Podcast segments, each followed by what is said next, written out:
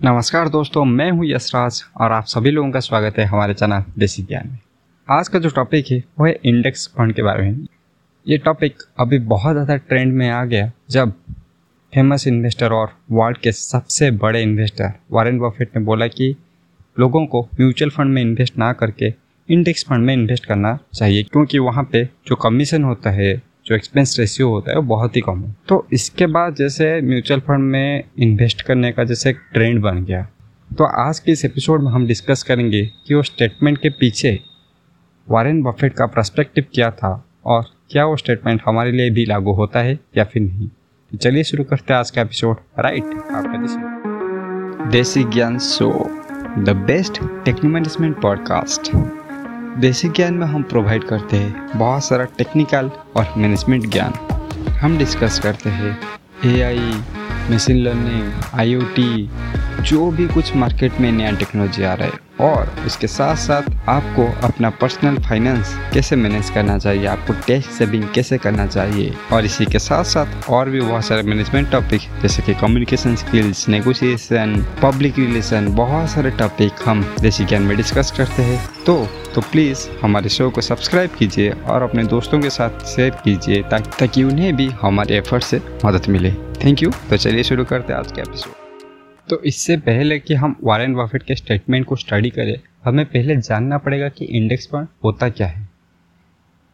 तो index fund actually वो चीज़ होता है जो कि इंडेक्स इसे बोलते हैं। तो इंडेक्स फंड को जानने के लिए हमें पहले इंडेक्स को जानना पड़ेगा।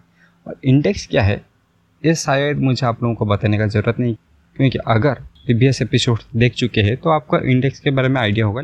फिर भी जो भी लोग इस चैनल में नहीं आए हैं, मैं उनके लिए बोल देता हूँ कि इंडेक्स होता क्या है। इंडेक्स होता है, जैसे हमारा होता है निफ्टी फिफ्टी, सेंसेक्स। ये सब इंडिया के इंडेक्स फंड से वैसे ही डाओ और बाकी सारे कंट्रीज़ का भी अपना अपना इंडेक्स होता है। तो इसके बाद हमें समझना पड़ेगा कि इंडेक्स क्यों होता है और ये कैसे बनता है। तो जनरली अगर आप बोलेंगे कि इंडिया प्रोग्रेस कर रहा है तो इंडिया के हर आदमी के लिए अप्लाई नहीं होगा। शायद उसी पीरियड में किसी को बहुत अच्छा इंक्रीमेंट मिला होगा, नया जॉब मिला होगा। और उसी टाइम में ही किसी और का जॉब चला गया होगा, वो बेकार हो गया होगा।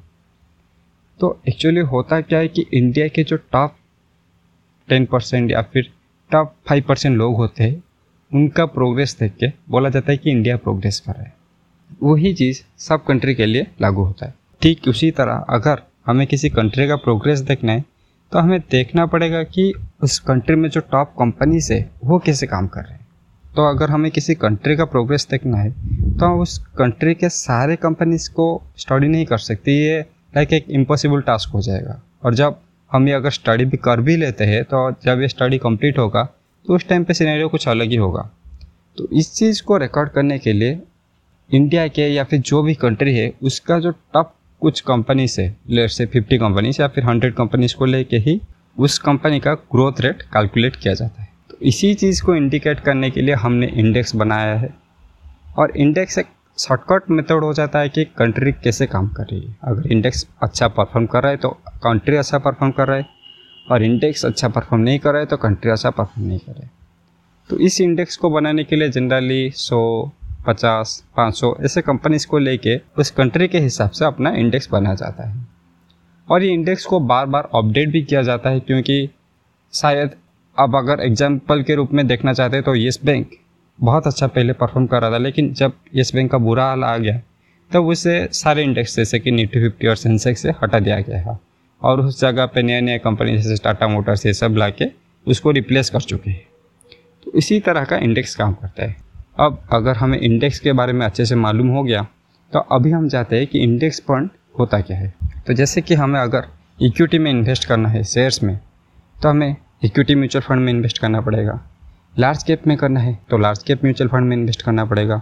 स्मॉल कैप हो गया तो स्मॉल कैप मिड कैप हो गया तो मिड कैप या फिर डेप्ट हो गया तो डेप्ट इसी तरह अगर इंडेक्स म्यूचुअल फंड है तो उसमें हमें इंडेक्स में ही इन्वेस्ट करना पड़ता है डायरेक्ट तो इंडेक्स फंड एक्चुअली में उसमें फ़ायदा क्या है वो हम पहले समझ लेते हैं। जो इक्विटी म्यूचुअल फंड्स होते हैं, उन्हें एक फंड मैनेजर के द्वारा कॉन्स्टेंटली मॉनिटर किया जाता है। क्योंकि वहाँ पे स्टॉक सिलेक्शन सबसे इम्पोर्टेंट क्राइटेरिया हो जाता है। लेकिन जो ये इंडेक्स फंड्स है, इसमें जो फंड मैनेजर है, उसको कुछ करना नहीं पड़ता। वो बस बैठ के पैसा आ गया, पैसा लगा देना है। क्योंकि वो इंडेक्स तो एक ही है इंडिया में दो इंडेक्स है या फिर अमेरिका में दो इंडेक्स है, कनाडा में एक इंडेक्स है, चाइना में एक इंडेक्स है तो ऐसे ही इंडेक्स है। उसे कुछ स्टडी करने का ज़रूरत नहीं है। आपके पास पैसा गया आपको पैसा बस इन्वेस्ट करना है। तो उसमें जो एक्सपेंस रेशियो यानी कि जो फ़ी होता है, जो चार्ज होता है, वो बहुत ही कम होता है। जैसे कि हम कंपेयर कर सकते हैं इक्विटी म्यूचुअल फंड में जनरली जो एक्सपेंस रेशियो होता है, वो पॉइंट फाइव से लेके वन परसेंट तक होता है। तो उसमें तो वन परसेंट से भी ज़्यादा होता है, जो कि बहुत ज़्यादा होता है। पर जो इंडेक्स फंड्स होता है, उसमें expense ratio point zero five से लेके पॉइंट वन तक होता है, जो कि बहुत ही कम होता है।